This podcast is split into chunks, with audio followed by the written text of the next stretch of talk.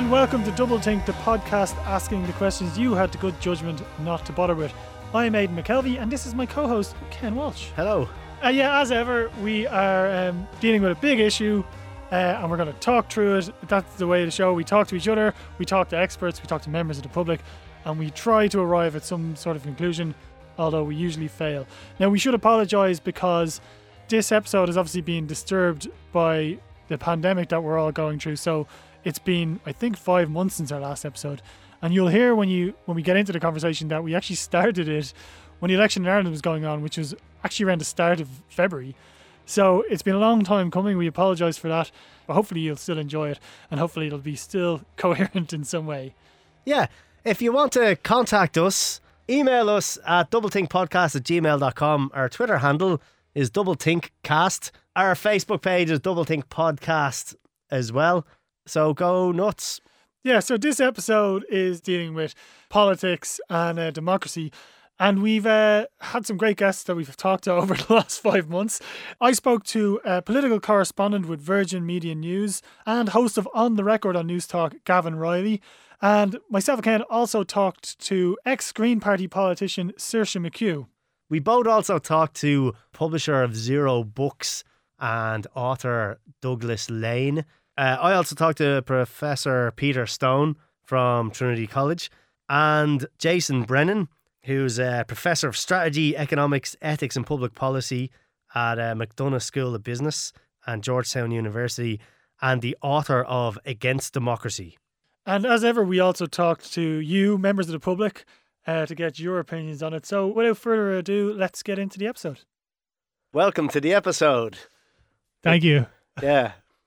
So, what's this episode about?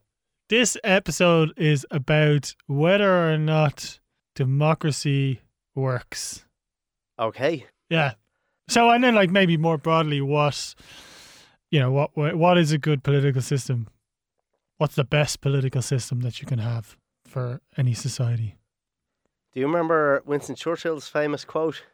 Yes, I do. Is that well? Is this one of these ones? Because I find a lot of Winston Churchill quotes are uh, Made up- incorrectly ascribed to him. Yeah, yeah, yeah. but a lot of them are like one of them. The, what's I'm trying to think what is most famous. Actually, I think it might be this one. This is the uh, democracy is the best of like a bad. That's really like No, a massively paraphrasing. It was more witty Yeah, sounding it was than that. Yeah, but Democracy is the best of a bad bunch. yeah, that's basically what he's saying. No, he was saying uh, it's the worst political system except for all the rest. something like that. Yeah, Yeah. yeah. So yeah, what do you, what's your take on it? Do you agree with uh, Mr. Churchill's comments that are other person's comments? Um, uh, it. Churchill mean, did uh, say it, by the way. Okay, it, it's a different question from whether or not it works. There are times when it clearly collapses and is destroyed and replaced by something that isn't it. Oftentimes, a different conception of what what democracy is. Yeah. So what, like, what, uh, what would you define as working? Say when it comes to a political system. Uh, it depends, uh, again, what you mean by working. So I would say most people would say that communism failed in referring to, like, say, the Soviet Union and the Eastern European communist blocs, but like uh, failed at what or or in what way? And they usually mean it because the system itself completely collapsed and ceased to continue on. I think that's usually what they mean uh, when they talk about communism failing. So if we're talking about the success of a system, I think for most people it's that it continues to replicate itself. Well, presumably the success of a system is that it achieves the, its own stated goals. I think that's a one thing you could say about, say, communism in uh, USSR. Like that, that's why it failed, and that, like, you know, everybody's supposed to be relatively equal, live the same lives, but like for obvious reasons, because it's a, it was essentially a dictatorship. The people who were in power lived a much more lavish lifestyle than the rest of the public. So You it's could- not, it's not really doing what it's supposed to do. Yeah, you you could say something similar about democracy. Yeah, but democracy, I, I don't think has the same goal as communism. No, no, but there is a, a kind of egalitarian element to it. I mean, so we're essentially when we're talking about democracy, it's parliamentary democracy. Yeah, Yeah. Uh, well, that has collapsed in in various instances.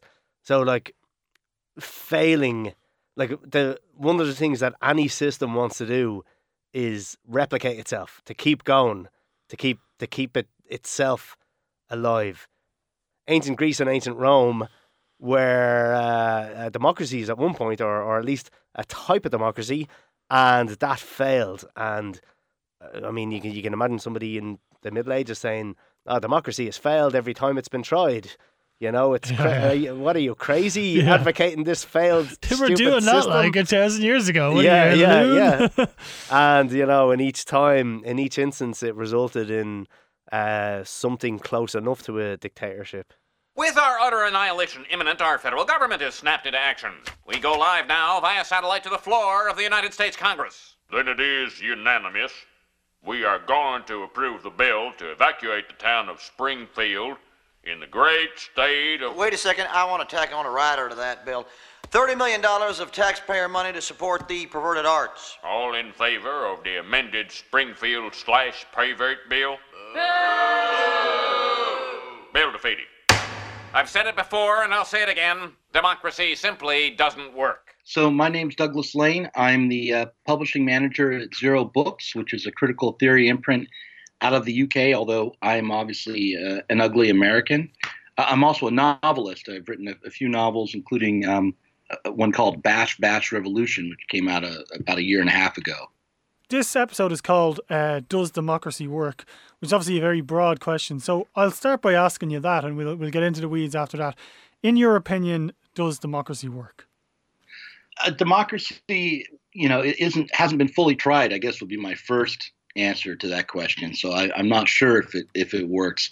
You know, I live in a democratic republic um, in the United States, so we have a representative democracy, and I think it's fairly clear that it, it is failing uh, at the moment. Um, I'm, I consider myself to be uh, a struggling Marxist or, or, or, a want to be Marxist. In other words, I, I don't have a, a firm sect that I'm committed to, but I uh, think that Marx had a lot of good ideas.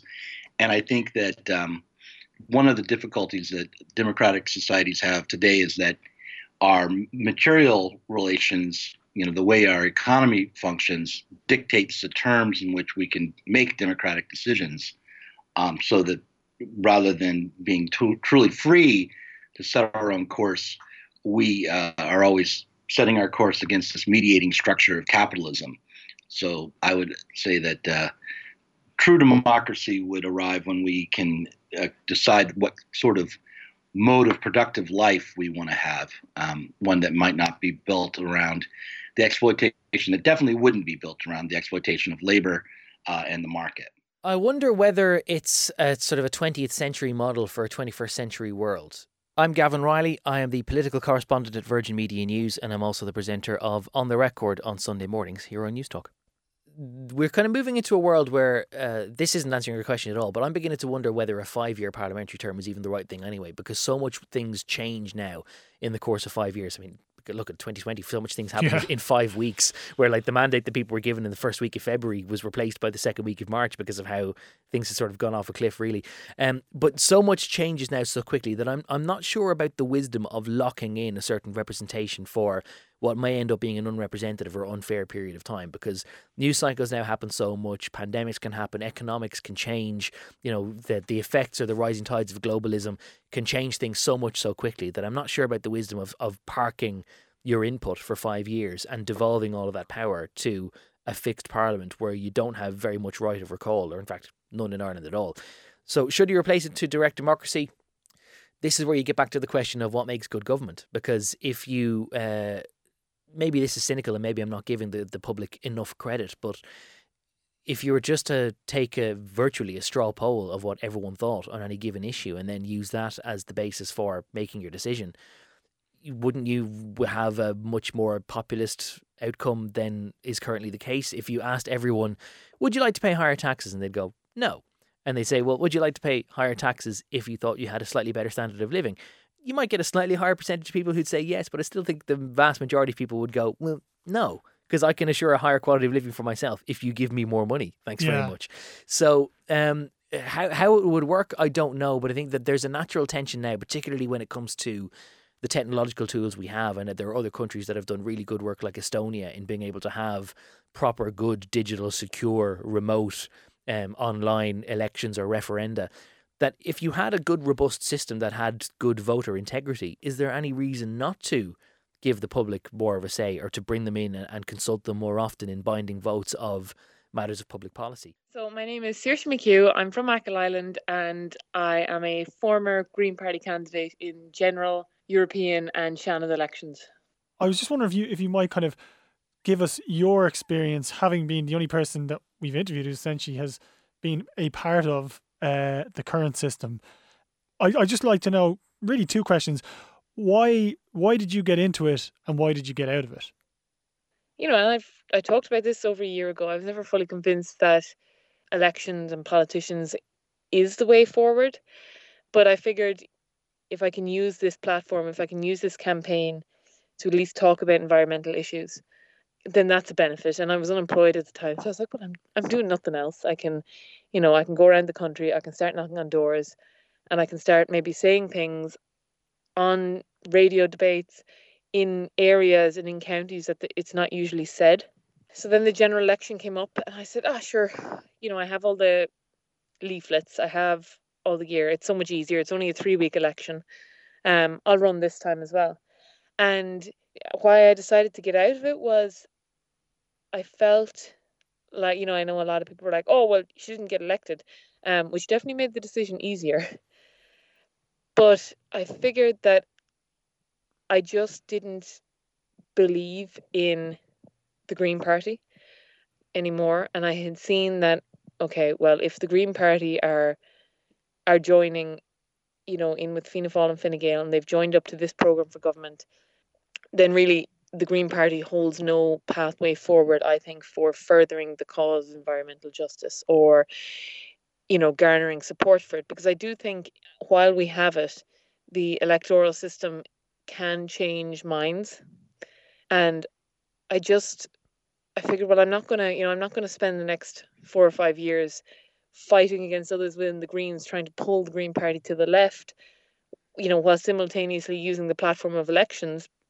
And I just, yeah, I made the decision and said, you know, I think I can be more useful outside of elections now.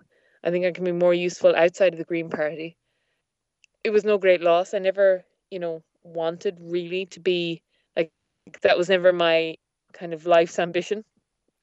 Um, so was no great loss to me personally to do so and it does feel I do feel a lot better in that it sits better with me now not being involved because the entire time I would you know I would talk to people and I'd say you know but politicians are just they don't know best. You know you, you need to organize yourselves. You need to decide yourselves. You, you know vote for me please. But also don't leave all your your hope in me. Don't leave don't just show up once every 5 years and vote. Um so I feel I suppose yeah I feel more honest now that I'm I'm no longer within the party structure and I'm no longer considering running for election. Yeah, How would you change it if I, I, I would like things to be even more democratic, actually. What's that mean exactly? Uh, like in what well, sense? Well, for example, you know, uh, most of us work for organizations where we don't get to choose the goal. You know, we are we don't have a say in it, and things like that. You know, um, an extension of democracy is yeah. So I I am very pro democracy uh, and think yeah we, we should expand it into other other areas of life. Uh, I, I think the the economic sphere is you know it's a, it's a hugely important one that forms most of what our society is. Uh-huh. And uh, yeah, I'd I'd be in favor of some level of democracy in that regard. Yo, uh, we don't even have to go to these say regimes with, with, with severely limited civil liberties uh, uh, to find something like that. I took a tour of the Volkswagen factory in Germany there uh, a couple of years ago, and I was talking to your one after who gave us the tour, and she was telling me that the factory there is owned uh, partly by the company, uh, but partly by those who work for it, and also partly by the town in which the the factory is. Yeah. So like there's zero chance that that company can just like move the factory elsewhere because the there's such a, a say from the other side. Like Yeah. uh, an expansion of, of democracy in that way, I think is is a really good thing. sort of that's going down to like a societal thing. I'm kind of trying. What I'm trying to get at is, we live in a democracy. The system, as in terms of how it runs the state, how happy are you with it, and how much might or, or if is there any change? You're like, oh, we could change. We could like change this a little, and that would improve it, or we could change this a little, Yeah. and that Well, would well, I, th- I think the the expansion of democracy uh, would be a great thing, but I think it has to be within a certain context. Um, there there are contexts in which I wouldn't support democracy, and I can kind of think of uh, in Egypt. You know, there was like the regime there was overthrown, the Arab Spring, and then the elections were brought in, and most people voted in the Muslim Brotherhood, who are an extreme, uh, you know, like they basically want uh, a religious theocracy uh, of, of their religion to be like the the ruling, just the, the you know the the the guiding force of that society. Yeah. If I was living What's there, wrong, what's wrong with that? if I was living there, I'd be like, "Fuck this." Um, Yeah, but the majority has spoken. What's the problem? yeah, well, there's a, a significant minority uh, who are like, "No, we, we don't want that." And well, okay, well, But then pe- why is people- it, why is any democratic decision valid then? Um, well, I mean, it's a, it's a series of compromises. My name is Jason Brennan. I'm the uh, Flanagan Family Professor of Strategy, Economics, Ethics, and Public Policy at Georgetown University uh, in the United States. If anything, I'm worried that y- you know you know probably heard of things like the Milgram experiment where uh, people get people to electrocute others and so on. People are pretty conformist, and around the world, when you survey people's perceptions of the legitimacy of their government, and I don't just mean surveying people in China about the Chinese government while they're like living under surveillance, but even when you have like anonymous surveys of Chinese students who are studying in Europe or the US or Canada, you find that people tend to think whatever government they grew up with is legitimate. And so, similarly, when democracy became a thing, when, when it was replacing genuine monarchies, people at first were quite skeptical of its legitimacy and intended to just assume that monarchy was the only truly legitimate system. And then when they become accustomed to it, they tend to think that it's legitimate. The perception of legitimacy of government matters for things like stability, for things like the genuine or generalized social trust that people show towards one another. But over time, people become acclimated to whatever they have and think that that's the way things have to be. So, uh, well, I, I'd put it to you: like, w- would you rather live in uh, a democracy where the the government that was elected by a slim majority was, you know, really tyrannical towards like people like you, like like so you're a pacifist. They hated pacifists more now. They're, so they're, they're, really they're, they're strange. weak, weak Oh, scum. well, actually, that would make sense. Yeah. Yeah. Yeah. So, um, like, would you rather live in a kind of more liberal dictatorship or a democracy in which you personally had fewer rights? I'm sorry, I'm just laughing at like the idea of like uh, this regime comes in and they want to like maintain their position in power, and their first move, like when they're trying to like crush possible uprisings, Yeah, yeah. is to like kill all the pacifists Well- and leave all the like violent militia Yeah. groups just to be really annoyed. To kill those lads, those lads weren't even doing anything. Yeah, it'd be a well- it'd be a poor move strategically, I think. Well, you know, in Nazi Germany, they like they they kind of did do that because they didn't want pacifism spread as a as an idea because you know well, well we know now they they wanted to go to war and everything like that. Um, they conflated it with weakness and uh, yeah, if you're a really militaristic regime, you don't want the ideas of pacifism being spread. So Yeah. would you? So if if it was democratically elected, would you would you be willing, as I've just said I would, to you know forget about my preference for democracy over being able to kind of I know live in relative peace? Well, you know, I don't have a preference for representative democracy, so. Like I find it obviously less ex- less obvious. I exa- know that, but the listeners don't Yeah. know that. well, yeah, we might as well get to it though. But even before we get to it, so in less obvious ways, like I've never voted for Fine Gael or Fianna Fáil ever, Yeah. And for the entirety of my life and for the entirety of the foreseeable future, they one or the other of them will lead the the government that runs this country.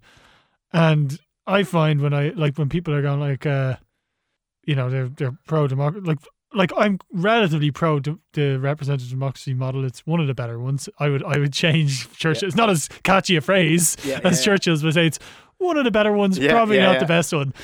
Um, Can, can I just get in? Uh, yeah, go for it. Um, so this episode will be going out after the general election. Yeah, but it's being we might as well say it's being recorded during the general election. It's been recorded during the general so, election. and that's kind but of actually why I wanted to talk about it because Yeah. it'll be interesting to see people's thoughts even Yeah. before and after. a, a poll uh, came out today showing that Sinn Féin are uh, a possible contender for being the leading party in the next government. Well, that's, So it would be hilarious if we released yeah. this after and you were like, it's got to be Fianna Fáil or Fianna Gael. yeah. Uh, yo, it's always going to be, and it wasn't. Well, unfortunately, it wouldn't change my point because I've also Yeah. never voted for Sinn Féin. You know, back to the pacifis- pacifism thing. But there you go. So there's the top three possible parties this election that are likely to get in. None of them represents me really at all. Um, and I find that my kind of take on dem- democracy, representative democracy, is to just kind of go, well, they voted for that. Everyone, like everyone voted for that. I'm, I'm uh, a study group of one. I don't think it's a good idea, but who am I to tell the rest of you? Yeah. It's not a good idea. And you kind of, I think you kind of have to have that attitude. Like, like if you if you're like, oh, I believe in democracy. Now, I as, as I said, I don't. but if you but- believe in representative democracy, yeah, yeah. you have to just go. Well, that's what was decided. Like, especially if you're English, like English now. As much as not in a million years would I vote for Brexit if I was English. Not in a million years would I agree it's a good idea. But if I lived in England now, I'd be like, oh well, that's yeah, that's yeah. what we voted for. What can you do? Yeah. So, So, but can I tell you one of my, my, my one Go of my missions uh, of this of this podcast over the course of this podcast, I want to. I've like a vague idea right now of how I would reformulate the whole system, and over the po- course of the podcast, I want to try and like when it comes to our conclusion talk, be able to go. This is it. This is this setup that I think we should do. uh, okay, but um, so go on. Well, give us, give us, I'll give you the vague outline of what I'm thinking now, right? and then we'll see. Yeah, so I uh, Ken knows, but you listeners do not know that I'm a sort uh, in favor of sortition. Uh, sortition being the sort of modeled on the original democracy that was in ancient Greece, whereby people didn't vote for a representative. They all well in ancient Greece it was just the men, and it was like the sort of upper higher echelons of society men would arrive at a parliament building. Uh, they'd all put their name in the hat and names would be drawn out and that would be your parliament for whatever period they had decided so i think that that wasn't really feasible up really until the digital age basically. Again like not feasible again because these were small very small cities in comparison to the cities that we have. And also like i said the greeks weren't looking for representation of women or uh you know lower class like what they would have viewed as lower class people. And their oh yeah, and their logic for that would have been that only like an upper class man could have the education and the intelligence to make these sort of important decisions. And that's what you agree with, yeah? yeah, yeah, I'm all about that. So obviously that was a flimsy argument to begin with, but by all means that's like out you know blown out of water now. Digital, everyone has access, to, or most people have access to information via the internet. A lot of information uh, a lot of expertise should they so pursue it. So I'm saying that what should happen is, and also travel is something that people are able to do uh, much easier. It's much more affordable. So in say a country like Ireland, a similar system should exist whereby on a certain date after the previous uh, term of government has ended, uh, you arrive on the date at the Dáil, you put your name in the hat, and they pull out a certain amount of people out of the hat and say, right, this is going to be the government for the next term of four. So it has to be people who can show up, who who can prove that they can do be in the Dáil every day, just like the politicians are. So, you know, they can't ha- they can't probably be running their own company or have a different job, or else they'll have to quit their job for four years. So, so it has to be in terms of motivation, has to be something you really want to do, uh, and you, and you're kind of motivated to do it. On top of that, then you don't get to choose what department you're in uh, what area of the government, you can't be reinstated in that apartment department after your term is over. And so it's drawn like a it ends, it ends up basically being like a jury, and I think what it achieves is one thing I was thinking. One of the problems with representative democracy is you don't like ask a secondary school teacher at the end of his year to be voted back in for the next year by his students. It's not always good to be popular as a teacher, nor is it always good to be popular as a politician. And you would get a completely different cohort of people teaching kids uh, if the job at the end of the year entailed you getting voted back in for the next year. In the same way, it's not that people who are in politics are bad, but I think the system biases towards people who are good at public relations. Uh, that's their skill set. They're good at public relations. They're good at debating. Um, they're good people, people, uh, but they're not necessarily say if they're the minister for education, like really on top of the whole education brief or the uh, business, the economics brief if their economics or health or whatever. And in any case, even if they were, they're spending wasting so much of their trying trying to get re-elected that's really bad. And like if you listen to the news, one of the things we talk about almost most in the news is politics. And like oh this guy said this and this guy said this and uh, oh he's after making a gaff here. And it's all very enjoyable Or she. or she yeah. And it's like all very enjoyable and we're like uh, this is like lots of people find it fun to like debate t- politics look at politics. It shouldn't be fun. A good politician should be like a referee in a football game. If he's doing his job well you never notice him. So, right, well, so one of the things you're saying anyway is the current system necessarily selects for people who are whose whose main skill is getting elected or getting people to like them Exactly. rather than their main skill being, you know, uh, running an education ministry. exactly But the system you're proposing, and it doesn't say a lot for a current set of politicians that what you're proposing is is a random selection of people instead. why are any of the current politicians like they're just a random person selected from the population like they're not why is that any different to just having like uh, so what you would have in my situation is a committee of say a committee rather than you know being led by like I mean there would be a minister but the minister is more of a spokesperson for the committee a chairperson. It's the committee that makes the decisions and it's a group of whatever whatever way whatever size we decide to have the committee. Like why is it so unbelievable that say it's 12 or 20 random people from the country couldn't come up with better decisions about what's the best way to run our health system when they consult the experts which is what the minister does now. You know the minister for health and his and his team they consult the experts and then they make a decision. So why is him and his team any better than the random group of people who have you know various qualifications and probably various probably a more varied in fact i would say definitely a more varied experience? And that's part of the problem with politicians now like you know uh, like a lot of uh there's that there's that statistic that's been out recently which i can't remember but a high proportion of uh, politicians are landlords. So you know they have that experience. They know what it's like to be a landlord. They know what the landlords need to improve but they probably don't know what it's like to or as much of them don't know what it's like to be a tenant or for that matter to be homeless. I'd say not one of them. I'd love to get like a statistic of how many of our uh, tds were ever on the dole. I was on the dole. You were on the dole when it's real to you you know you know what it's about like they don't know what it's about and that's a, like a gap in Yeah, their yeah, yeah. knowledge I don't know. I'm kind of uh, just wondering about how, like, if that system would be more or less corruptible than the current system. well sortition to be le- like d- definitively less corruptible How do you know that?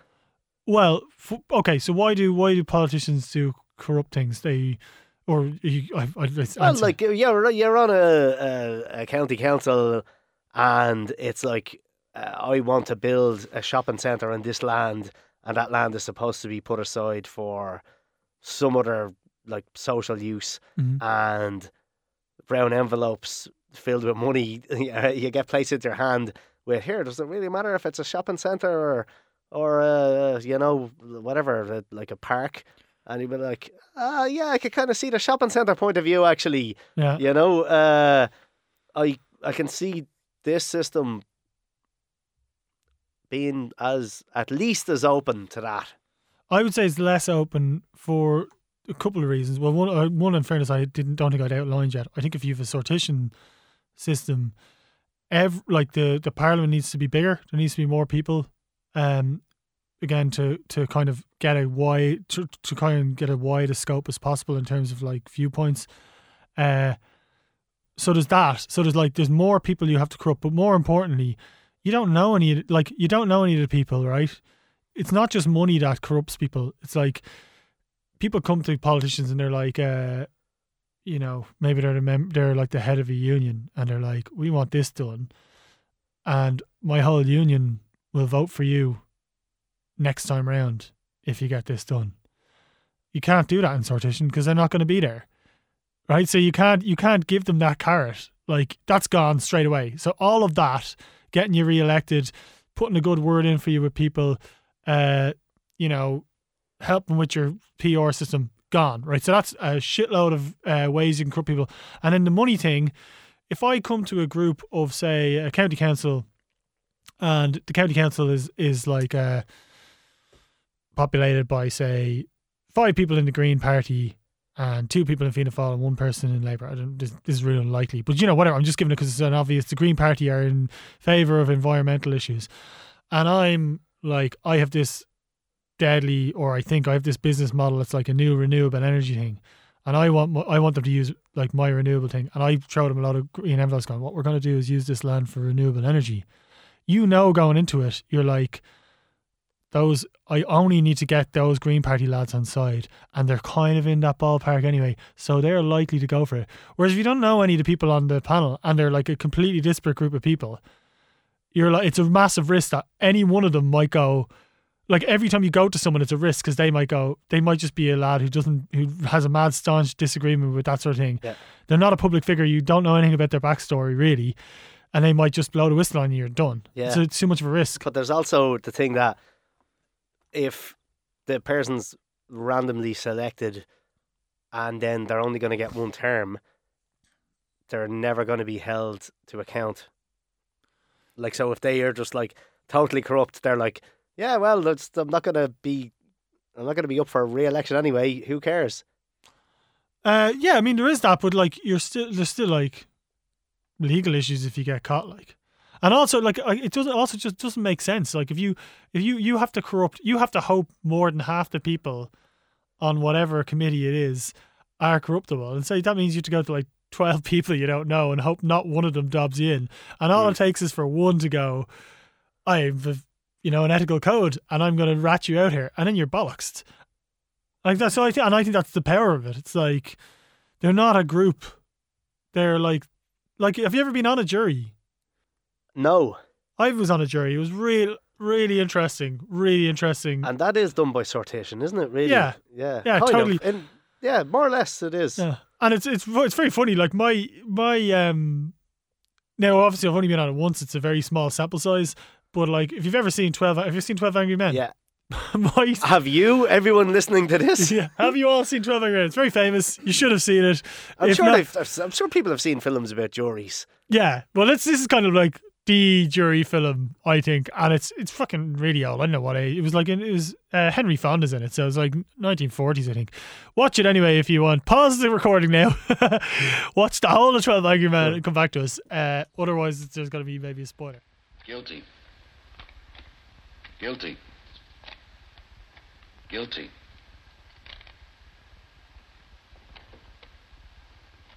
Not guilty. Guilty. Boy, how do you like that? Oh, another chap flips his wings. All right. Who was it? Come on, I want to know. Excuse me, this was a secret ballot. We all agreed on that, no? If the gentleman wanted to remain secret. Secret? What do you mean secret? There are no secrets in a jury room. I know who it was. Brother, you really are something. You sit here, vote guilty like the rest of us, and some golden voiced preacher starts tearing your poor heart out about some underprivileged kid just couldn't help becoming a murderer, and you change your vote. if that isn't the most sickening. Why don't you drop a quarter in this collection box? What made you change your vote? He didn't change his vote. I did. Oh, fine. I know it. This gentleman has been standing alone against us. Now, he doesn't say the boy is not guilty. He just isn't sure. Well, it's not easy to stand alone against the ridicule of others, so he gambled for support. And I gave it to him. I respect his motives. But the boy in trial is probably guilty, but uh, I want to hear more. my jury duty was very similar to that. Remarkably similar. Like I thought that was like a Hollywoodized version, but it almost went almost went the exact same way. But what happens is you do have a group of disparate people and they give all their opinions at the start. And they're from very a very wide range of mm. groups. And you're like, well, this isn't like how are we gonna agree on anything? And slowly like every if, if the people who are out on the edge of an opinion, it all kind of gravitates towards something that sort of makes sense. And I found it a really I know, uh, like mine ended up being we had two counts, and, and one of them we got a not guilty verdict, and the other one was a hung jury. But it, in my opinion, it should have been not guilty on both of them. It was only it was only a hung jury because yeah, we needed a ten to two majority, and I think we had no, we needed an eleven to one majority, and we had ten to two, and Right. it just has to be a retrial.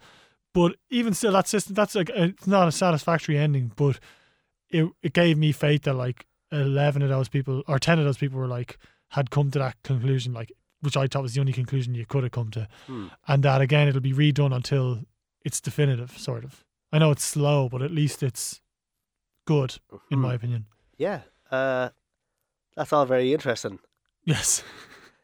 Like oh, I'm trying to think, what's the way forward? I mean, we always have a like we're going to talk to some experts. Yeah. How like, do you, have you got an idea just from what I've said of whether or not you're like you're in favor of that idea in terms of as it how does it shape up to representative democracy? Say. Um, I'm I'm open to it. The the jury analogy makes me respect it a bit more because we actually do already use that system Yeah. in a really important thing. Yeah. In this thing that's like kind of central to our notions of justice and fairness and things like that. Can I tell you about the most mental political system that anyone has ever proposed to me in a conversation? Go on. um, I was in Berlin and I was talking to, I don't want to reveal the identity, I was talking to this girl from Spain Yeah. and she was telling me about her ideal political system. And she was saying, like, you know, the problem with the kind of uh, Soviet style governments of the Eastern blocs was, you know, that they were like, you know, corrupt and the, the, you know, the ruling party became like the new ruling class and stuff like that. And the, the way that, that this would be solved, according to her, would be that they would have this person who is the chosen one. She didn't say that. No, no, yeah, seriously, yeah. So uh, they would pick this person to be the chosen one from childhood. So they would, they would Congratulations, you've just invented monarchy. yeah, yeah, yeah. Uh, but you see, like there'd be like a like a different chosen one every time, uh, and from childhood they would teach them to be the perfect person, so that so that when they became an adult they would rule and they'd be the chosen one, and then when they die they would pick a new chosen one. Are they the chosen one from birth? Like, sorry, I mean, or when they're when they're born and they're the chosen one, are they born just after the well, previous chosen one has It doesn't died? matter. It makes no sense. Okay, well, It's- right. It makes no Yeah. sense. So it doesn't matter when they're born. No, you know, it doesn't. Yeah. It doesn't make no sense. It uh, makes very well, little sense. okay. Yeah, let's, I- let's give her her dues. If the person was, if you like believed for some reason that we could make a perfect leader, Yeah. Oh, Yeah. also, by the way, there is a country that has this chosen one system in place. go on. Well, it's a dis- disputed territory, Tibet. Well, yeah, that's what I was thinking. The Dal- that's what I thought of immediately. That's the Yeah, Dalai so- Lama. Yeah, yeah. So, so she proposes that for like Western European countries. That was the context of the conversation. Yeah, he seems like a good lad. He's, Yeah, but it's he's this chosen one system makes no sense. Well, I mean, Tibet's got no issues, right? and with that, Yeah, that's it. Next thing you hear will be Vox Pop or uh, something. it'll be the head of the Chosen One Society of Ireland, I think. yeah, right. I'd have to have more of a think about it. Cool. Well, maybe that's what we'll do. Well, that's Uh, well, that's yeah. that is let's, what we'll do. Let's think about it more than once. Yeah, let's do what we always do. What would you do if, right, through some series of events, you ended up as the dictator and supreme leader of Ireland? Legalise sausage rolls. Okay. um, That's the most mental answer I've had all day. What do we, what do we, what do we do? Yeah. I don't know. Wouldn't you? They're they're doing well down there. They're doing very well. I would invest more in rural communities and have all over Ireland uh, dynamic art, uh, you know, just use our culture to the best. Probably try and stabilise the stock market, try and revitalise the economy, you know? What how? Oh. Everyone I was, something like that. I know? was not expecting a follow up question. Yeah, get rid of a lot of uh, what's, what's called those social uh, welfare payments. Yeah, get rid of a lot of them. Yeah, just cut it. Yeah. Yeah. and make people work, work and earn the money. Yeah, Yeah. yeah. Uh, would any of you kids like to give your If you're in, opinion? what would you do if you're in charge of the country? Well, if I was in charge of Ireland, I'd make everything free for everyone. Okay. I'd make Cork the capital city. Excellent. I'd probably abolish the office of king. Okay. It's absurd. I'd abolish my very own office. That's the first thing you would do. Probably. Not not slip one or two laws in there before doing it. Uh, oh, good question. More council housing and lower rents. Yeah. What about what if the landlords are like lower rents? No way. Give them a box. There's enough dicta- dictatorship going on at the minute. I think I'd leave well enough alone and hope for the best. Um, tell anybody what to do. Like what? I tell them to get free drinks. Free drinks. Yeah. I. All right. I'm gonna vote for you if this comes up. I would take out the, the car road taxes. I would take out the parking fees. So people just park anywhere they want as long as it's in, in, in an order. And uh, yeah, stuff like that. We would uh, invade England. We'll, we'll go back and uh, we'll do what they did to us, and we'll we'll take their potatoes. If I became a dictator of Ireland, I will uh, universal basic income for everyone. Up Okay. it, up it quite a bit. All right. Free cash for everyone. Yeah, borrow at or borrow at one percent rates from the ECB and just let it go. I'd make weed legal. Okay. Let's say it's uh, it's your first day. There's a podium. There's a load of people there. It's going Christ. live on every channel. I feel like I'm doing it now. and they're like, oh, I wonder what she's gonna say. Welcome to change, Ireland. Wake up. Um, welcome. Um, hiya. I don't know. I don't know. I, um, I don't know. I don't know. okay, yeah, that's good. I don't know. Live happily and be free. So Yeah. So we'll come over on the news. I'd be a bit of a hippie dictator, you We'll know. come over in the news. Uh, the supreme leader has dictated that you must be happy. Exactly. Yeah, yeah. That sounds good. Yeah. What if people are going to want to be happy? Well, suck it up. I'm sorry. That's that's the way it is now. Right, so you it's know? gotta be like yeah. you're gonna be like roving gangs of police, like enforcing. Enforcing happy. If you're not having, if you're not being happy, You're not having gonna the beat crack. Just you know, you're out. You know, You. Right? deported. Uh, Yeah. Extremely dystopian. Yeah. So uh, we're back. We've talked to the experts. Um, we've talked to the public. What what conclusions have you come to there, Ken? Does democracy work? Do you know what? All right, because this episode was recorded over the space of about half a year, I've forgotten a lot of what people said when I interviewed them. But also, in the course of things, I kind of forgot that what the question was we were meant to be finding out. So I was I was kind of I wasn't going with does democracy work. I was kind of more going with uh, should we abolish democracy? Well, why don't you answer of them? Well, does democracy work? I kind of agree with what Douglas Lain said, which was that we haven't really tried a full democracy. I would say, uh, to the extent that we do have democracy, that part of it works. And I think the Irish electoral system is particularly good. The proportional representation by means of a single transferable vote, I think, is is the best election system on the go. I would say that works, but when power is so skewed in society, I mean, like if you if you're if you're rich, you objectively have uh, more power than if you are poor. So democracy isn't isn't showing itself in in all of the places where it should or where it could. So yeah, I kind of agree. We that we haven't tried like a full true democracy, and I would be in favor of of expanding where we have democracy. What about you? Did you come to any conclusions? Um, yeah, well, I think like it seems like most of the people we talked to, or certainly the people I talked to, but particularly Gavan Reilly and uh, Saoirse McHugh, uh, maybe not so much Douglas Lain, but the, the two of them, they, and our, myself and yourself have been kind of saying that a more direct form of de- democracy of some sort and a more pervasive form of democracy might be a good idea. Like we seem to like the principle, but it's that it's not uh, being sort of enacted correctly. Uh, Gavan Reilly actually said a, an interesting thing about like the tech, you know, technology, the way technology is going.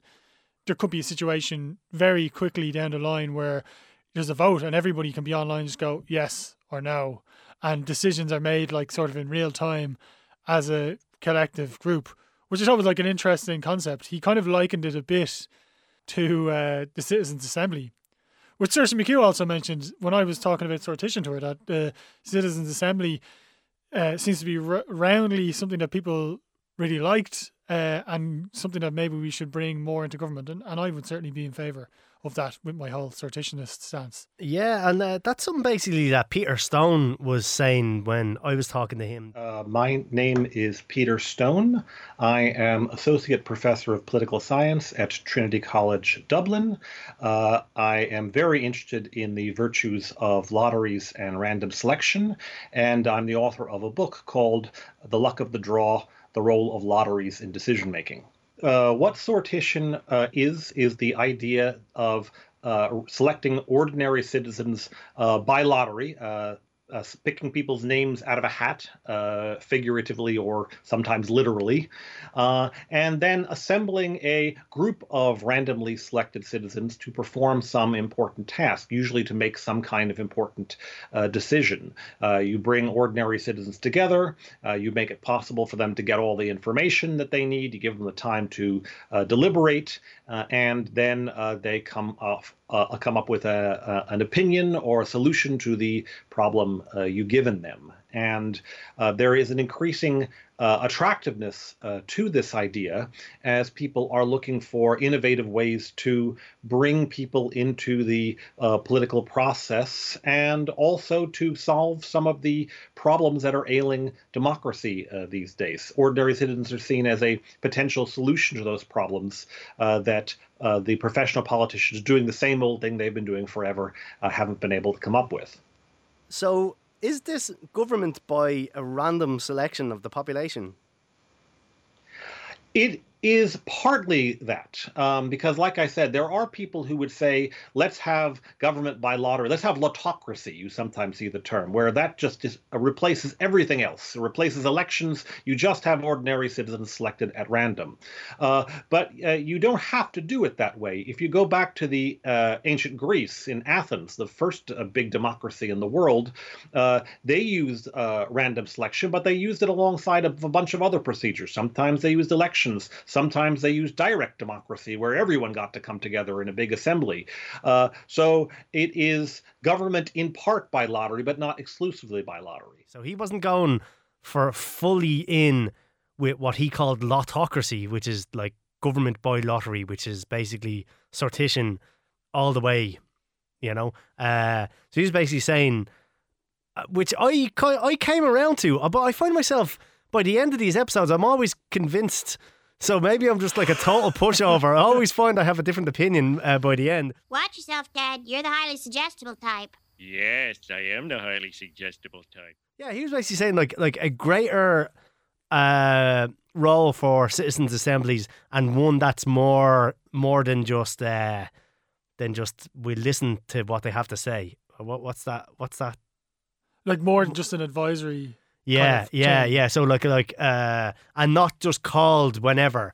And also he said there should be less of selection of who's on them. So yeah, I'm kind of I'm I'm in agreement with him. I wouldn't go all the way with your thing where it's sortition completely, but like uh, yeah, definitely uh definitely for some. What was his What was his objection? Uh, and I suppose what's your objection to the kind of going the full, the whole hog on it, like just a full on sortitionist system? Um. Well, one thing he said, uh, which he he phrased quite weirdly, was that uh, the well, the best thing is that it keeps out the bad reasons, but the worst thing is that it keeps out the good reasons too. Did he phrase it like that? Yeah, yeah, yeah. Well, well, he got yeah, yeah. Then, then he explained what he meant. Luckily, we can we can go to that clip the, the best thing about random selection um, is it keeps out bad reasons. It keeps out reasons. It prevents you from discriminating against people against because of their race or because of their gender or because they're not uh, educated enough or because they're not rich enough. It you know prevents that. But the worst thing about uh, uh, random selection is it keeps out the good reasons too. I mean, you means you can't favor people who are smarter or more knowledgeable or whatnot. And so when you want people who are professional, uh, who have training or like, then it's a terrible idea. And in practice, uh, advocates of lotteries have recognized that uh, usually, like I said, in ancient Athens, uh, when they needed professionals, like for example, when they needed uh, generals or people with military experience or other kinds of important experience, they'd have an election. They'd say, well, let's let's elect them. Let's not use random selection there. So uh, random selections. Uh, virtue can also be its vice if you don't use it carefully. He, he gave the example actually of like ancient Greece, where they didn't have a like completely sortitionist government. People would elect different roles, like like a general in the army would be elected on, on you know and make his case on the basis of his expertise and stuff like that. Uh, what what would you think about? I don't know, like only military people could vote for the general. Oh, uh, yeah, pro- no, probably not. No, because I just think, like, there's there's obviously in like areas, especially when nobody else understands the inner movings of an area or uh, of a particular part of of society. uh, Maybe there's a bit more of a danger that vested interests will play a part, and like, you know, maybe the all of the in like a worst case scenario, say a lot of all the soldiers are talking together and they're like, "Oh, we should really take over Britain," and this general wants to invade Britain. You know, they might vote for him for an internal reason that isn't a reason that's for the good of society. I think more it should be more incumbent to edge if you if you're a specialist in a certain area, you need to educate the whole of society on why and justify why they should vote for you. Yeah, but let's say the decision to go to war is still with the. Let's say the decision with that is with the, the sortionists, uh, like the Citizens' Assembly, but who is the general is elected by military people. Doesn't mean that doesn't mean that you would switch over to having the generals always decide what what, yeah. what happens next. Well, uh, like a general was just an example. It could be like uh, I don't know. Uh, doctors and nurses vote for the minister for health, you know. So yeah, yeah. It's not like it's not a it's not a bad idea if if it's that principle where they're they're not necessarily deciding policy, but they're advising and they're enacting the policy. It it might be a good show. Like it's funny thinking about these things out loud because you haven't like neither of us have uh, kind of sat down and wrote out a document as such. But straight off the bat, I can't think of. I can't think of a massive problem with that. The people involved in that area of society should know the kind of qualified people in their area. Um, I guess the the only the only concern there would be some sort of ve- like vested interest, but if they're not enacting policy, maybe those vested interests won't won't be a problem. Uh, what uh, about Jason Brennan's idea uh, of epistocracy? So epistocracy is the term was coined by a philosopher by the name of David Estlund, but it's an idea that goes all the way back to Plato. Uh, the idea is you have the sort of normal features of a modern representative parliamentary democracy separation of powers uh, political representatives and so on. But in one way or another you weigh voters votes according to something like their objective political knowledge. So everyone participates but maybe not necessarily as equals. And there's lots and lots of different versions of epistocracy that are uh, out, out there in contention in the theoretical space of philosophy and political science some of which are uh, more likely to be abused and maybe less worth trying than others. So the, the simplest kind, which is not the kind that I actually advocate, would be uh, in order to vote, you have to sort of get a license to vote in the same way you need to get a license to drive an automobile. Um, so by default, you don't get to vote, but then if you pass a test, maybe you do. I wouldn't recommend we try that one for obvious historical reasons. But another one, which I think is more worth experimenting on, is what's called enlightened preference voting. So what happens in enlightened preference voting is that during an election day or a referendum or whatever it is that you have people vote on, everyone gets to participate. even children, you might as well let the family pet participate too. It won't really make a difference. Um, but when they participate and vote, they have to do three things. Uh, the first thing is they tell us what it is they want. So whatever it is they're voting for, they they put down, I prefer this party, I prefer this candidate, I prefer this answer on the on the referendum. The second thing they have to do is tell us who they are. They tell us their demographic categories, such as their gender identity, their religion, their income level, their employment status, and so on, because these things affect how people vote.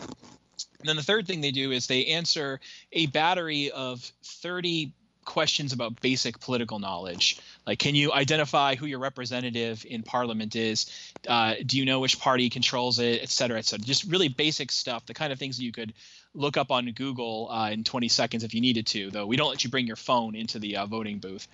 And then when we have these three bits of information, who people, like what people want, who they are, and what they know, you can statistically estimate what the public would have supported if it were fully informed, but demographically identical. So you can remove any bias or something that's coming about from people's racial identities and so on, and you can just simulate what an enlightened republic would want. And the idea is you do that instead. Instead of having our actual unenlightened preferences, you instead uh, supply our enlightened preferences. And the nice thing is you take this data, you anonymize it, and you simply release it to all the major newspapers and political scientists and so on. So anyone can check the government's work and make sure they're not like fibbing. So that's the basic idea. There's other variations on this as well, but that's the one I think is most is most worth experimenting with. So he's basically saying uh, you know, when voters are informed of of what they're voting on, they do tend to vote differently to uninformed voters. So what would you think of that? Interesting. So, the, so the votes, the votes would get weighted essentially. I scored ninety percent in my. To, to simplify it, I'm sure he didn't say this specifically, but is it something like I ninety percent in my pre-referendum questionnaire, so my vote gets nine points as opposed to someone who scored ten percent and their vote gets one point, and it's way and people like me will have a, a greater say in what what happens if I scored highly in the referendum. Is that is that is that Uh, it, well, it, it was kind of hard to, to get out of him exactly how it would work. He said it was just it was done on a statistical basis. He said it goes into a black box, and then the answer that comes out is the, Yeah. the, is what the statistical likelihood of Well, the I- I- informed voter is. I'd imagine, yeah, it'd have to be something like that. And so, someone actually said this to me before, that or proposed that idea to me before. Now they had a much more simplified version. So I don't think the weighting of votes is a good idea because you're just leaning a little, a little in a sort of semi sort of a fascist way towards the will of people who maybe are have a higher level of intelligence or have attained a higher level of education because they're more likely to score high in that test. Um, I I might agree with it to the point that, uh, as my friend had suggested, that when you go into the ballot box, you should be able to answer one very simple question about the thing you're voting on. So if it is a referendum, the question might be like, "What is this referendum about?" Before you go in, uh, or what is the question on this referendum? Or if it's a general election, name two candidates on the ballot paper from different parties or who aren't in the same party. Because at least then you're just showing a baseline. Like that's nothing to do with intelligence, uh, nothing to do with academic achievement. You're just showing a baseline. You've done the very basic amount of research. And even though it feels like it's going into dodgy territory, I kind of think that's all right. Like, like you should do the basics. Like, you know, people are like, there's all these like popular campaigns of like, get out and vote.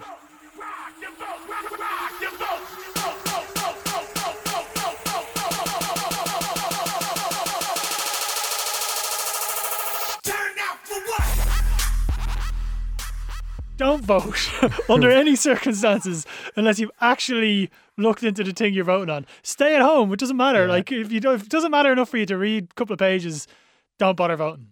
Yeah, well, I don't know. What if uh, there's only one thing you care about? Let's say you're just like the environment eh, to you is the most important thing. You will always vote for the Green Party. You you have an idea that that's like the ecological party. So you don't. You're like, I don't need to know the candidate. I don't need to know the current issues. This is the biggest issue of them all, according to me. That that's me speaking as this hypothetical other person, by the way, not as myself. uh, Just to, to you know, I know it's kind of confusing. I should, yeah, but anyway, right. If you're someone who's like that, I would say your your voice and your vote are still relative. You're it's still valid. You don't have to know. Uh, you don't have to other, uh, know other things. Um, uh, Jason Brennan calls his his thing uh, enlightened preference voting. in an enlightened preference voting system, um, everyone's vote or participation is sort of an equal input, which is in a sense placed into a statistical black box that generates an outcome. But it's not really the case that any vote gets thrown out, and it's not really the case that any one voter's vote counts for more than others. Um, so in a sense, we're all equal participants in it, but we're just trying to extract the wisdom of the crowds a little bit better than democracy does. So for that reason, some people respond to my like some of the political scientists and others I talk to. They go, "Yeah, yeah, that's a good idea. You're right that this is a research method that we've been using for 40 years, and maybe it could make we could use it to make better decisions. But technically speaking, it's not really epistocracy. It's really just a funny form of democracy. So that's one reason. It's in a way it's even more inclusive than uh, than democracy actually is because you can allow children to vote. You can allow well, many many countries disenfranchise felons. You might as well allow them to vote. Um, you can allow others to vote. Um, and then to some degree, it's it's even more inclusive because uh, one of the problems you have in most democracies is overrepresentation in voters among advantaged groups like employed people, the ethnic majority, the religious majority, and so on. They're usually much more likely to high income people. They're much more likely to vote than disadvantaged or minority people. And the the system I'm talking about can sort of correct for that problem and just sort of extract knowledge. Um, the I don't know level of, of how informed we are about about political issues and ideologies and things like that doesn't necessarily doesn't guarantee you know agreement even Yeah, you're absolutely right about that. Um, it certainly doesn't. And and one thing I should say too is uh, education. Turn and I, I'm an educator in a way. You know, my, my primary job at Georgetown is to write original research, but my secondary job is to teach. Uh, and it's disturbing when I look at the empirical work on education. Uh, in fact, education has a very weak effect on people's political knowledge as an independent variable. And so, uh, really, the the main thing that drives whether or not people are informed about politics is not education or anything else. It's uh, it's interest. People who find politics interesting tend to know a lot about it because it's their hobby, and people who find it boring tend to know very little about it, even if they're highly educated. The problem with that, though, is that um, edu- interest also predicts bias. You're more likely to be a team player. You're more likely to strongly identify with an ideology or party. And that means that you're likely to only look for information that confirms whatever it is you already believe. You tend to befriend people who agree with you and not befriend people who disagree with you. Uh, in some places, you tend, like in Germany and the United States, I don't know if this is true of uh, Ireland in particular, uh, you tend to uh, live in places with sweeping u- uniformity of ideology.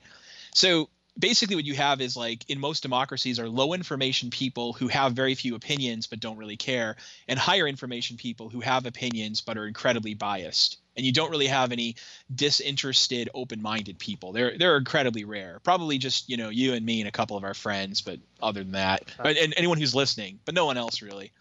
However, that said, um, the method I've been talking about, this sort of enlightened preference method, it's a thing that political scientists and economists have been using to study the independent effect of like how does race affect how people vote? How does information affect how people vote? How about income? And a surprising effect of it is that you actually do oft it's not guaranteed a priori but you often do get convergence. And so lots of different people have tried this method on different data sets and you tend to find that high information people tend to lean one way and low information ten- people tend to lean another though again it's not guaranteed to do that. It could be that when we do enlightened preference voting that there's divergence rather than convergence.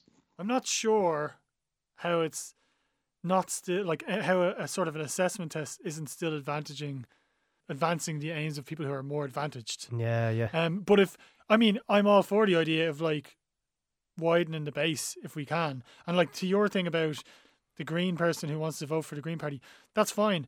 But you know, going into the ballot box, all you have to do is like have a quick look at the ballot paper before you go, see what other candidates are there, and then name one of them. You know, it's just it's just a basic. Well, the ballot paper is in your hand. No, but you get the assessment before you go in. Right, right, right. And what what if they're like, no, you you spelt Saoirse wrong. So you don't know who this person is. Yeah, no, that doesn't that doesn't count. You can spell phonetically if you want. You Yeah, can uh, even uh, what, what if the, what if they're like, oh yeah, it's uh, what was it, Sabina? Yeah, that was the one. Uh, then it's just getting the name wrong, but somebody could say, oh, then you don't know the person, you don't truly know the issues, your vote doesn't count. I kind of, I kind of think if you go like, oh, what was your one's name, Sabina? Like you weren't bothered, like you weren't bothered enough knowing that it was a prerequisite for voting. But what if You your like bo- names aren't important? Who cares? Yeah, but it's just showing a base, a base level of knowledge. Like anyone who wants to vote and is interested will, uh, if you really want to, you'll be able to go. This person's name is this. Maybe you don't even have to write it down. You know, maybe because people who have maybe uh, learning difficulties or dyslexic, dyslexia, but maybe you can just say it to a person. Oh yeah, such and such a person. Any of these, because because I said the sortition thing at the start, any of these kind of problems that have to be solved, and that problem of the party, you know, alliance to a party, uh, I still think they can all be solved by sortition because you know in a sortition situation there's no party. In a sortition situation, the people who are well informed and want to do it will be the people who will go to to be in the parliament because they'll show up on the day because you have to put the effort in. You have to like essentially probably put your your job on hold for a couple of years. So you have an interest in doing the job for the job's sake and not necessarily for power or for anything else. And I think mm. that's like one of the strengths of it. And I think that was something that Saoirse McHugh said she was talking about how like that's a problem where it you know people are currently biased towards people who have other things influencing their decisions. looking at the last few citizens' assemblies we've had, the recommendations that they come up with are usually far more progressive than our government, um, and often, uh, you know, correct, or or maybe they just conveniently align with what I would want to see. Um, and I think that's from a combination of things. It's because, you know, they're not trying to be re-elected, so they're not thinking of their own constituencies. They are not lobbied. Um, because they're just you know randomly selected people. And they are presented for those whatever it is. They do it over weekends isn't it? But they're presented with um you know the the actual facts of the case. And they do make the decisions with the best interests of the irish people at heart because they are such a randomly selected group. Um and i've i've often thought like you know why don't we just have something like that? Be- you know why don't we just have um regular people making the decisions, people who aren't thinking about their careers, pe- people who aren't concerned about being re-elected. So there's no constituency issues to be mindful of, um, because quite frankly, it does seem like a far better idea. Like you see, you do see some politicians who make decisions that are maybe not in the interests of the country at all, but if there's a, a particular project back in their own constituency, and I think this is pretty problematic with ministers. Um, and we, we end up with people who tend towards conservatism just because they have to keep the largest amount of people on side um, and the largest amount of votes, and they have to, you know, try and stay out of the headlines except for good things. And so I, something like that sounds far better than what we have, and it definitely sounds like a route through which we could discuss, you know, going forward even. So you could you could have a citizens assembly um that specifically discussed, you know, the future of governance in Ireland or you know or the future of organization in Ireland how we how we're going to do this because I think anything that comes from anything that comes from our Dáil um you know it's often it's oftentimes like it comes from either politicians or it comes from civil servants that have very little accountability. And we all just kind of accept that that that's the case because we think, you know, all these people must know best. But I think we we really kind of underestimate the the powers of lobbying and the powers of wanting to be re-elected and and the impact that has on our elected politicians.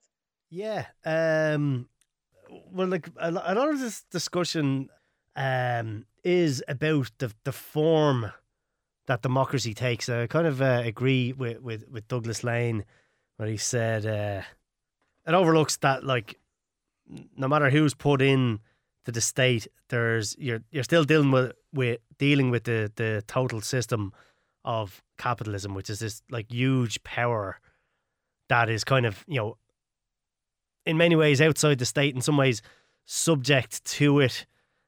So I, I kind of think more than like whether democracy is effective is like at what level should it come in at? And I would kind of agree that it, it should come in at the level of what is the goal of of productive life and productive activity. And I think like uh, you know the current goal of like uh it's like profit driven, right? So it's so it's it's exchange value of the the the products of labor uh, rather than the goal being use value what is, what is useful. Uh that's yeah t- yeah to me basically the the more important question is is at what level does democracy come in? And we don't we don't have the you know the power of that. And even like i'm not even saying like rich people or big companies uh have a power over that themselves. I mean they are as beholden to the the abstract nature of of uh, you know of markets as, as anyone like like like so um for example let's say you have a, a company that's it's called cheapy cheapy cheap clothes right? Okay. so uh, this shop there's this shop selling clothes and i'm in competition with them. I have my shop selling clothes and uh, we're selling clothes at like fairly cheap. It's like a kind of uh you know budget budget fashion shop. They start then right they move their production to somewhere where the workers are are getting paid next to nothing right? So now um you know their profits are going up their prices are going down. So now I can't compete with them unless I decide to do that too right? So even though you might go oh he's a big clothes shop it's like he's got that power you know the the logic of the market the logic of markets forces the hand of everybody who is who is within them. Even like powerful actors are subject to the same forces, and uh, you know if if democracy comes in at the level of what the goal of production is, we can kind of rationalize what do we want. So as a society, what do we want the goal of our productive efforts to be? Can you make that change with like a single like this is simplistic, but like a stroke of the pen legislative change, or can you make is it a cultural change? And so the the, the reason I'm bringing that question up is there you said there was no way you can counteract this person who's gone to the cheaper country and has the cheaper clothes, but actually there is a way. Uh, in that, for instance, I, I have an example on my feet right now where I buy my shoes from this uh, Spanish company. Now, I only found out through a friend of mine who was Spanish who was like, oh, they're made in Spain and they're made, you know, ethically, uh, and they're not much more expensive than a shoe elsewhere might be. Now they are a bit more expensive, but I was like, oh, that's the the choice. I'd rather buy the slightly more expensive one, um, because I like the ethical format, and they've obviously tried to market it in such a way. So that is the other option you could take, and you can rely on the change of culture or try and change the culture of your community where money is not the most valuable or valued thing in the world and profit is the most valuable or valued thing in the world. But that's a cultural change. It's a hard thing to engineer. Uh, yeah, uh, yeah. First of all, that it's not going. It's not quite going for the same market. Like, but like we, we still have uh, all of these factory laborers. Like, like they are getting the the lion's share of the market for that reason. But it is, yeah, but Yeah. is it for like is it inevitable because they're cheaper or is it inevitable because of as you said the all pervasive culture of capitalism that we've all grown up in and we're not immune to that we think cheap good like I've been saying it for like I'm into food and lots of people who I know who would be consider themselves like very socialist very left wing will buy their food in a place that I'm like that's a terrible place to buy your food because you know, you're sending all the money to some massive like global corporation. Their practices are probably aren't ethical. And the response I always get, even from the most socialist and most left leaning people, is like, listen, it's cheaper, essentially. And you're like, well, maybe cheaper isn't the ultimate value we should look for. Maybe better is the ultimate value we should look for. But my question, I guess, is how do you get to a point where that's the the culture in a place? Can you do it legislatively or do you just need to convince people person by person? Well, I I, I don't think uh, changing it on the level of the consumer is going to work. Uh, I I think it has to be changed on the level of uh, I don't know of what the, the what the specific goal is. I think uh, Douglas Lain made a, a point about that about about what we're we're on about. I've I've got one for you. I'm I'm making you Douglas Lain, uh, benevolent dictator of America for the day. Um, Uh-huh. So you have a day to uh, change the system in a way that you believe, and by that I mean specifically the political system. Um, you know, the constitution, the way the elections are done, whatever way you want to do it. What sort of changes are you going to make in that day that is going to make the society better, uh, and why? Well, the first thing I'd say is that everyone would have to read my novel, Bash Bash Revolution. Then after that, uh, um, let's see what kind of the, the the the thing is I couldn't do that much to change society in the direction that it needed to go on my own. Like I can't. I don't think you can just dictate uh, socialism into existence. Um, what needs to happen is that the working classes altogether need to seek uh, power in an organized way. So, um, I mean, I might do some reformist things if I were suddenly to be president. I would, you know, make it easier to form a union, um, try to you know, put in job guarantees. But th- this shows maybe the limit of my limits of my imagination. Um, but I don't think you can you, we can get to a classless society um, from the from the top down. So uh, you know, as a even a you know even if Jesus Christ were to come back and become dictator, I think that uh, Jesus himself would have a hard time on his own um, creating uh, the conditions necessary for for socialism. We, we're going to have to all do it together. you can't just like dictate it from above. And I kind of agree with him. It's like a, it, it does have to come from like a, a much longer process of like I don't know people collectively organizing politically uh, for for that end. So I, I yeah I think basically I kind of agree with you. Uh, uh, yeah, it, it it is a longer a longer term political project. Yeah, the problem Then- with that then is you're kind of you're giving up on really you're giving up on it happening in your lifetime. Like which is and that's both depressing and destructive because then people are like, well, it doesn't matter then. I won't bother. Like, what's the point? And, and you do get a lot of apathy. Like, what's the point in engaging in politics when I'll never see the, the result of it? Like that's that's kind of a, like a that's an issue. Like I, I think you kind of I'm not I'm not a top, I don't think like trickle down things work either, but I feel like to arrive at an answer to like how to change democracy if we want to change it as it performs at the moment, you need like a legislative change or constitutional change because the other way is just going to be so slow and is so reliant on getting sort of um a tipping point of enough people that agree with like you know what I want to buy the better shoe than the cheaper shoe and I just think that's a long it's a long way off it's a hard thing to change Yeah. Well, I, think it's. uh, I mean, it's not just about the cheaper products at, at, in worse conditions. It's also just about uh, accumulation being a thing that is is completely possible in our economic system. So if you have more, it's easier to get more. Like the the, the like that process of accumulation is is is one of the features of of the system. Yeah, and it's considered desirable, which I don't think is necessarily human nature completely. It's like I don't think it's it's we're bound to that. I think it's just the way where we are at the moment. Yeah. The economics of the future is somewhat different.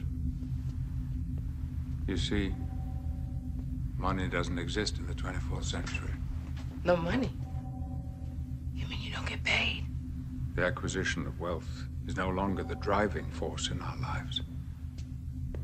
We work to better ourselves and the rest of humanity. You can make a change. You uh, God has decreed that Gavan Reilly can change this right About now. damn time. Yeah. What what change are you making unilaterally?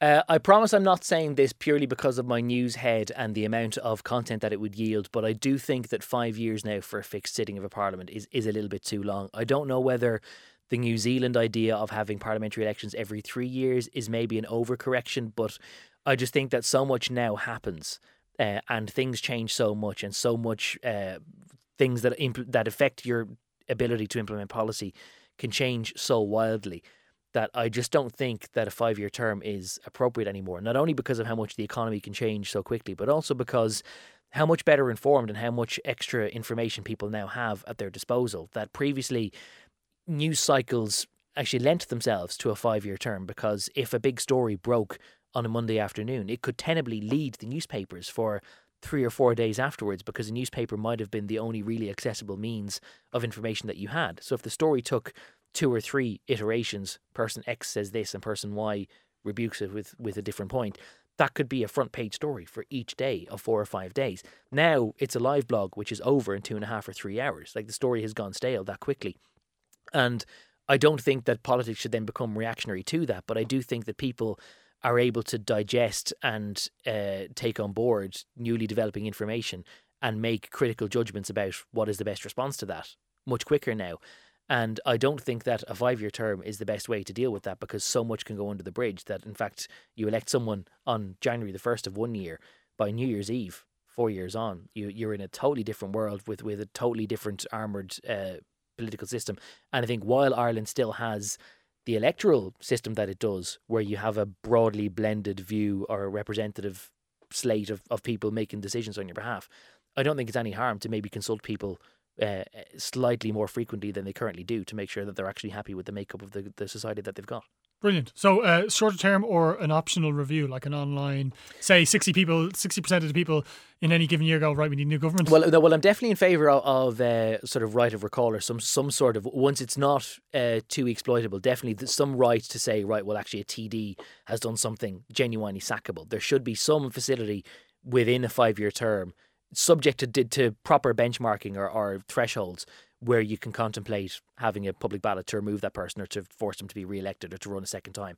Um, but in a broader sense, I actually just think that maybe constitutionally, uh, we should just change the five-year term and have four-year terms or three and a half-year terms because I just think that five years so much now changes both in terms of information flow and in how the the fate of Ireland is so bound up in global affairs that I don't think that it's really fair to make a decision in five years and then completely park your your input or your ability to scrutinise that or to affect the outcome again for another five years afterwards. So uh, here's my question then: What would you do if you were the dictator?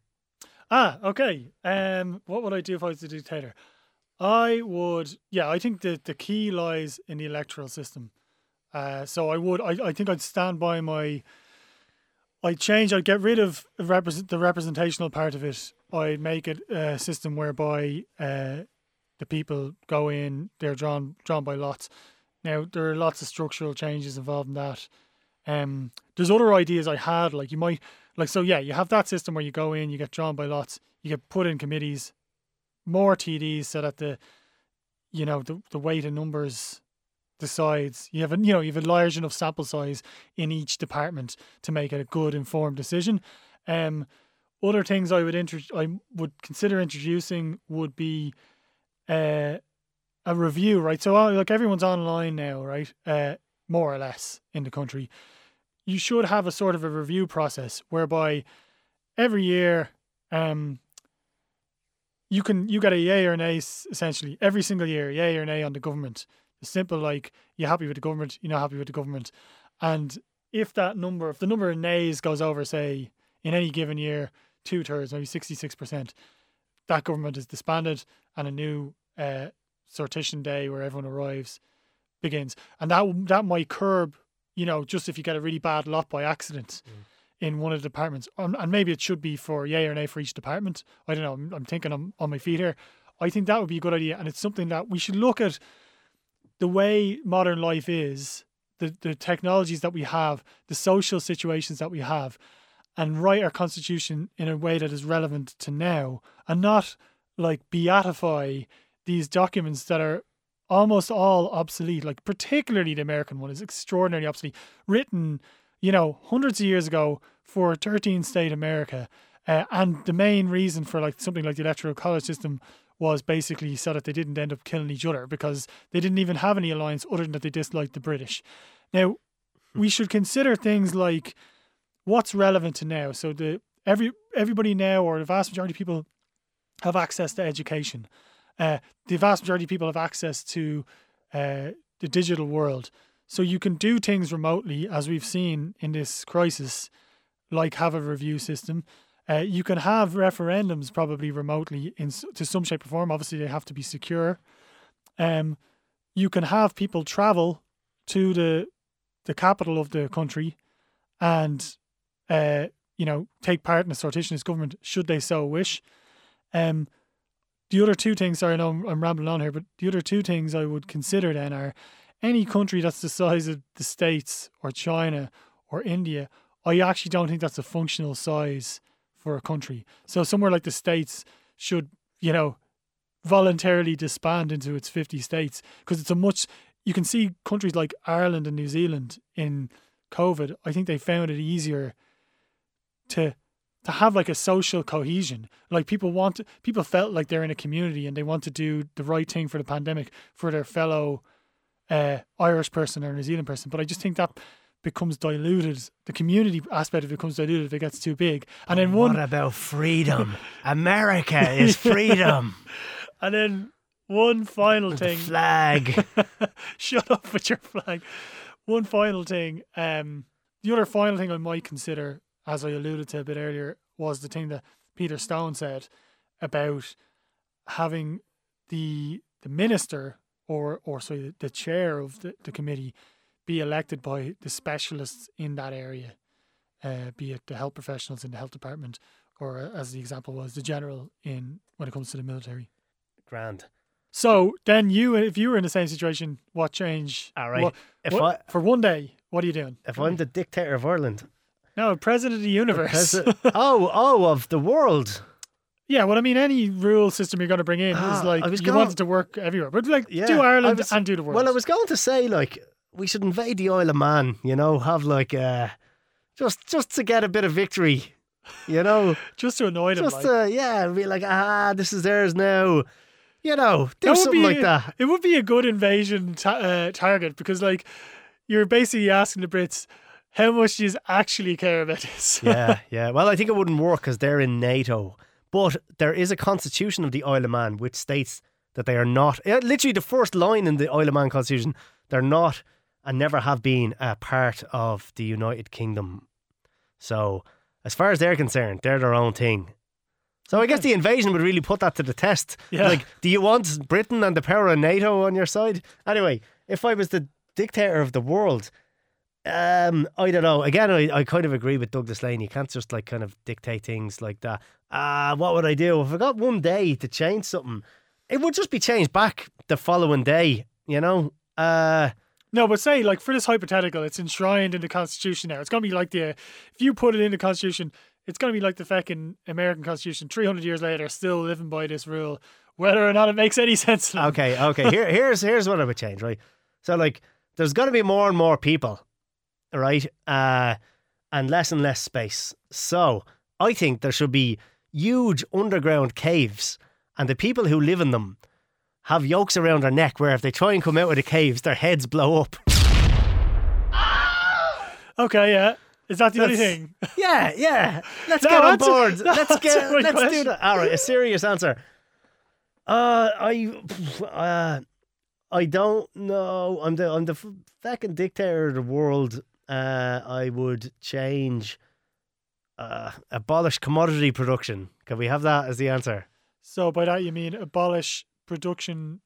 That's like how do you how would you how you define a commodity in that situation? Uh, does uh, so- every something that has a something that's produced for exchange value. and so the people would have to is what it the people would have to vote.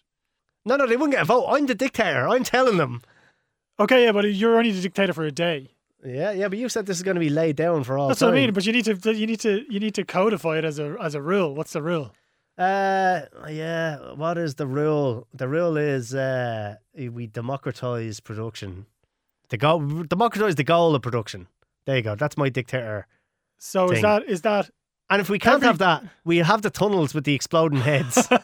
so every company needs to have fifty one percent worker voters, and they have to vote that this is worthwhile doing. Uh, the thing that they're producing? No, no. Um, I, I still think if you've worker controlled companies, you still have, uh, you know, they're, they're they're still trying to get market share and all that. Like you still have all the problems, uh, and you would still have accumulation and things like that.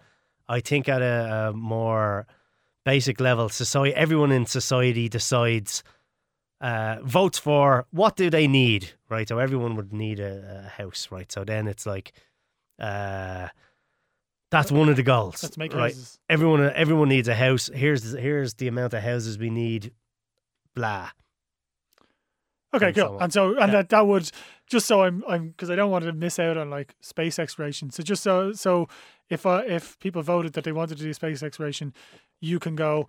Oh, I'm a rocket manufacturer. We're going to build uh, rocket engines. Well, there would still be uh, like Even though like, that's like not the elections, something we need. the elections will be right. We've got these things. Everyone says we need these, but there's still these this other. Uh, we can put Labour power towards X, Y, or Z. Here's the political campaign. Somebody is saying put put the productive power towards space, and somebody else is saying no. Put it towards underground tunnels for people with, whose heads will explode if they come out of them.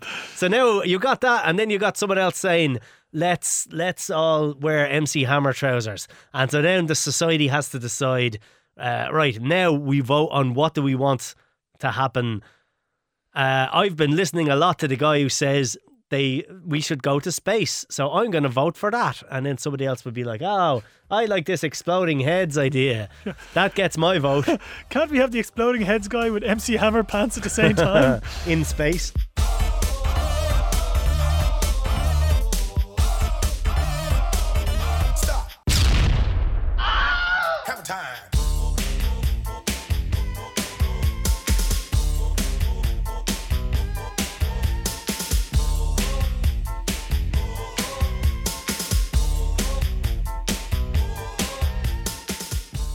That's it. Thanks very much, as ever, for listening. We'd like to thank all our guests, all our contributors for contributing. If you like the podcast, don't forget to like, subscribe, tell your friends, all of that sort of stuff. Uh, if you'd like to get in contact with us, it's uh, doublethinkpodcast at gmail.com or Facebook, Double Think Podcast. Our Twitter handle is Double Think Cast. Yeah, and thanks again for listening. And uh, as ever, we are going to finish this episode with uh, a song very, very loosely reflecting the content of this episode, improvised on the spot by Ken. Enjoy it. Thanks very much. Bye.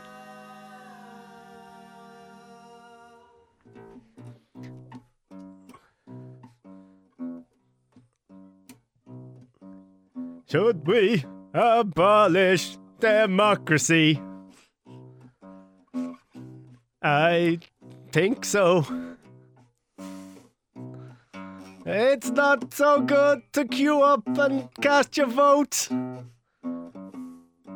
Abolish democracy, please. If you don't abolish democracy, I'll kill your knees. I'll stab you in your knees. Unless you abolish democracy with me.